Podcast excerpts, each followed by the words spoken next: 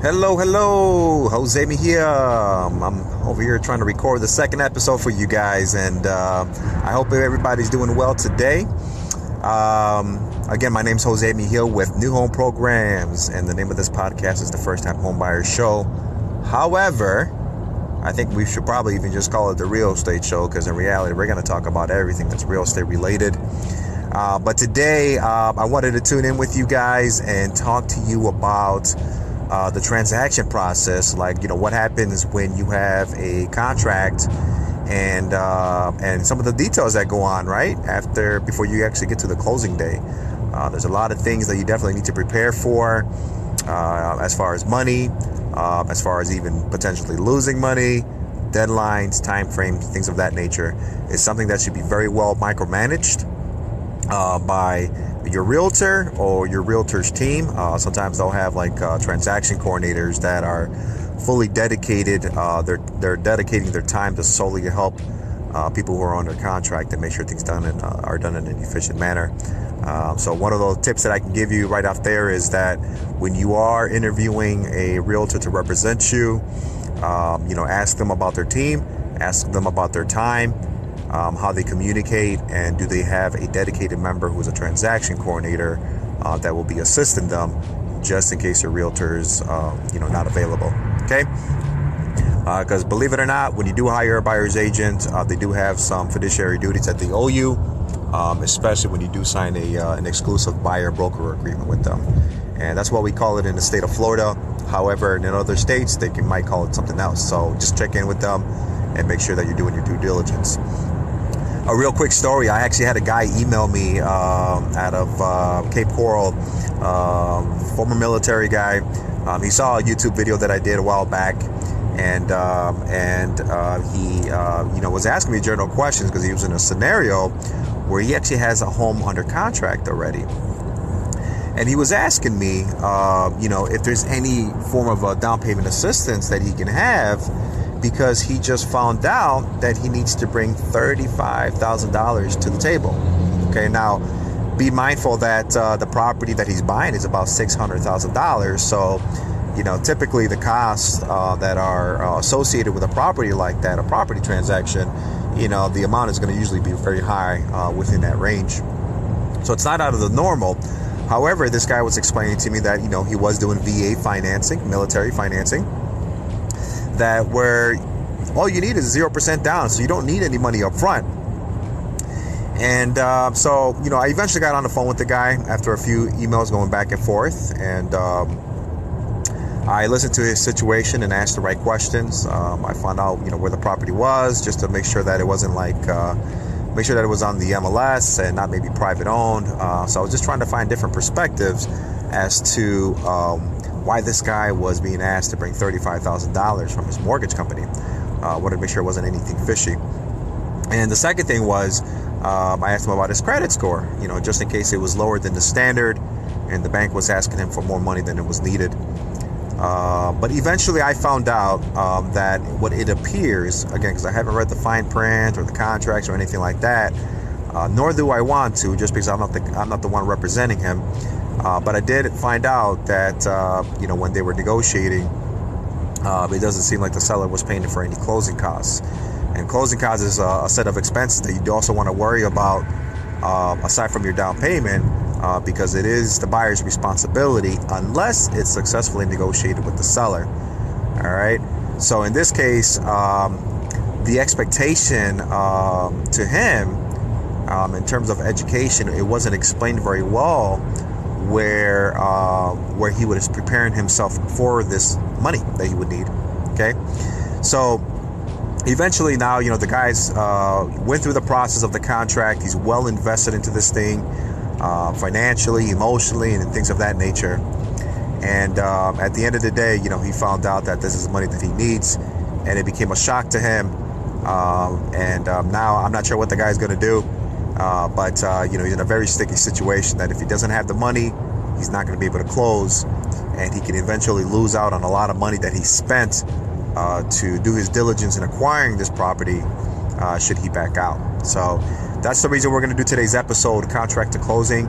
Very important that you do a consultation with your buyer's agent kind of lay out the expectations as to what occurs um, in the state that you're located in, uh, because each state might be a little bit different um, in terms of uh, what occurs after you know our contract is accepted. Okay, so in the state of Florida, uh, we have to worry just about a few things. Um, the very first thing is the deposit, or what they call earnest money, and you know this is a requirement uh, when you're buying a pre-owned property or even a new home. Uh, but for today's episode, we're going to talk about just a pre-owned property.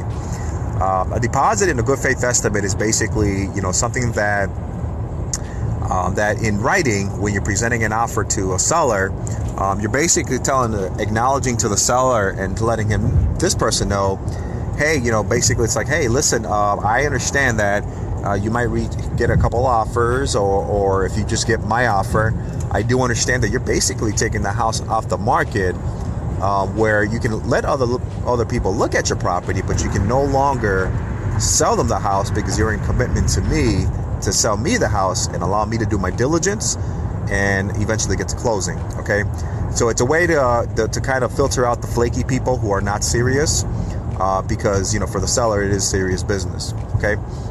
So it's a earnest money or deposit um, that's typically given to a title company or held by the real estate company that's uh, representing the buyer or even the seller. Uh, but in most cases, it's held with the title company. And uh, the biggest thing with this is that that the, whatever the amount of money is, it needs to be uh, deposited uh, to the appropriate place, typically within three business days. Okay, and the time frame is very important because again, it does show the level of seriousness uh, that you're going to follow the uh, other deadlines that's you know pre-written within the contract and so uh, so you know be very mindful that uh, the timing is of an essence so whether you go physically to the title company and deposit the money or you have it wired uh, which in that case you would have to get wiring instructions from the title company or the transaction coordinator that I spoke about earlier um, they would have to help you get those wiring instructions. So you want to make sure that they get it to you quickly so that you can do what you need to do. The deposit amount um, in Florida, typically the standard is 1% of the purchase price. So if it's a $250,000 property, uh, that means they're looking for $2,500 up front. Now, again, that's the standard, right? So you need to know what that standard is. However, uh, it doesn't have to be the standard. It could be less than that, or it could even be higher. Uh, every circumstance is a little bit different. Uh, but it is important to know that you know what the seller expects because they're going to be counseled by their agent that represents their interests more or less what the expectation is uh, to kind of measure the level of uh, commitment from a potential buyer okay now if you are in a multiple offer situation um, the higher that deposit is the more serious you look uh, because you're basically putting your money where your mouth is right when you do make this deposit, you know, I want you to know that it's not money that's just lost and you're not just handing it over to the seller. Um, eventually, when you do get to closing, um, you will see it as a credit on your what we call your closing statement. Um, and the closing statement is basically where you see the plus and minuses when it comes to the numbers, and then you'll see the number that you've deposited at that point. Okay. So the deposit money is very crucial uh, to get situated. Um, however, there are ways that you can actually lose your deposit, which we're going to talk about next. Okay. Now, the second thing that is within the contract um, is the ability to do a home inspection. Okay. Now, in the state of Florida, it's optional to a buyer, buyer, but we highly recommend it because um, you know you need to have peace of mind, and you'll be surprised that when you have multiple offers uh, on a specific property, some people will even forego not doing the inspection just because they know it pleases the seller. That it's one less thing that the seller has to worry about. Okay, but at the end of the day, you really got to do what's best for you. Um, and and what gives you peace of mind, especially if you're a first-time home buyer, you want to be very cautious about that, right? Um, so a home inspection, again, it does have uh, a deadline. Uh, typically, you know, um, on a very very busy season, like we're entering um, in 2018 in the spring and summer markets. Um, and around that time, typically the standard goes from seven to 10 calendar days, sometimes even five calendar days. And if you notice the difference that I said calendar days and not business days, calendar days now we're including Saturdays and Sundays. Okay. So, so the time frame uh, there is important to know uh, that, you know, again, it's timing of the essence. Um, and the importance part of this is that so that you can understand kind of what happens behind the scenes with your transaction coordinator is is that they're uh, either locating a licensed home inspector or they're either going to ask you if you have one that you want to use. And what they need to do is make sure that that home inspector first of all is available within that time frame to perform the home inspection because when it gets busy uh, you know they get you know they get a little bit delayed uh, with being able to do your home inspection on time on a timely manner. Uh, typically, in a slower season, you know it probably takes them two or three days before they're out at that property. On a busier season, you're talking about five to seven days. Okay.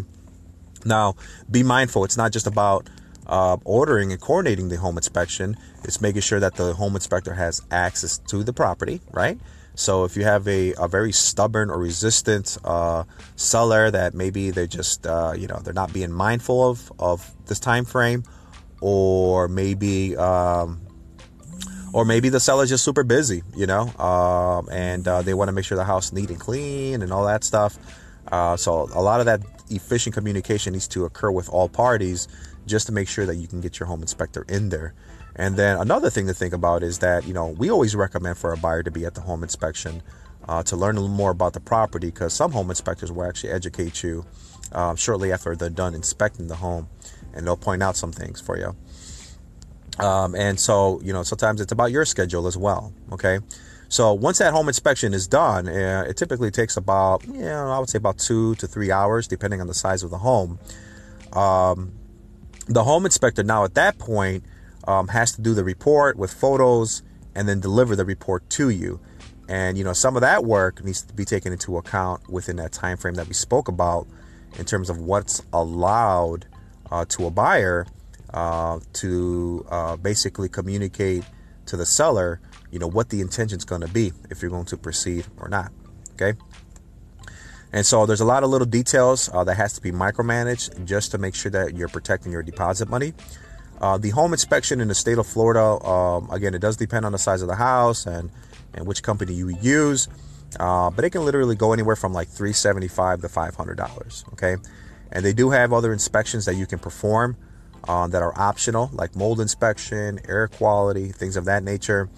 Um, if it's an older home, you're going to want to do a four point inspection in the state of Florida because the home, homeowner's insurance company is going to require it. Okay. So this person you got to remember solely works for you. You're hiring them. It doesn't matter if your realtor recommends them. Their liability is to you. That's their fiduciary duties to you. Um, so you already know more or less the expense. Um, once you spend that money on a home inspection, you can already plan that it's going to be gone. You're not ever going to get that money back, regardless if you decide to proceed or not. You're solely, you know, paying for it for your peace of mind. Okay.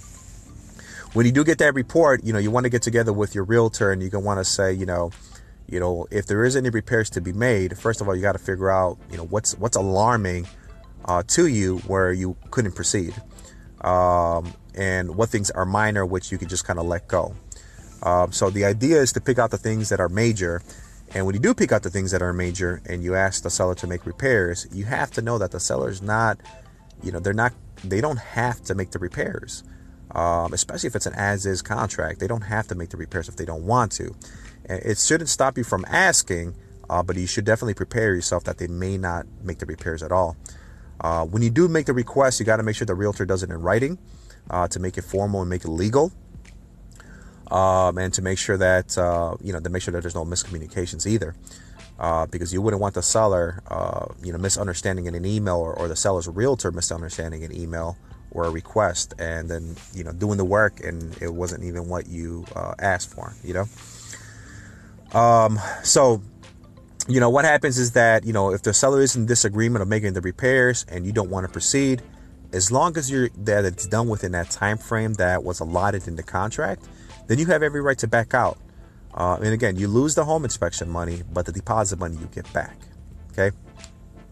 Now, let's say you did make some requests uh, and you had, let's say, 10 calendar days to make those requests and your realtor, the buyer's agent, uh, or the transaction coordinator who works solely for the company of the real estate brokerage, if they didn't communicate to the seller's representative or the seller's realtor, uh, because maybe the guy just got really busy and they forgot, or maybe they were on vacation, If they don't res- if they don't make that request in writing within that timely frame, and then you want to decide to want to back out on the 11th day or the 12th day, whatever the in- circumstance may be, once you go past those 10 days and you decide not to purchase the house, at that point you're risk you're at risk for losing the deposit money. Okay, so you want to be very cautious about that. Be very diligent. Okay.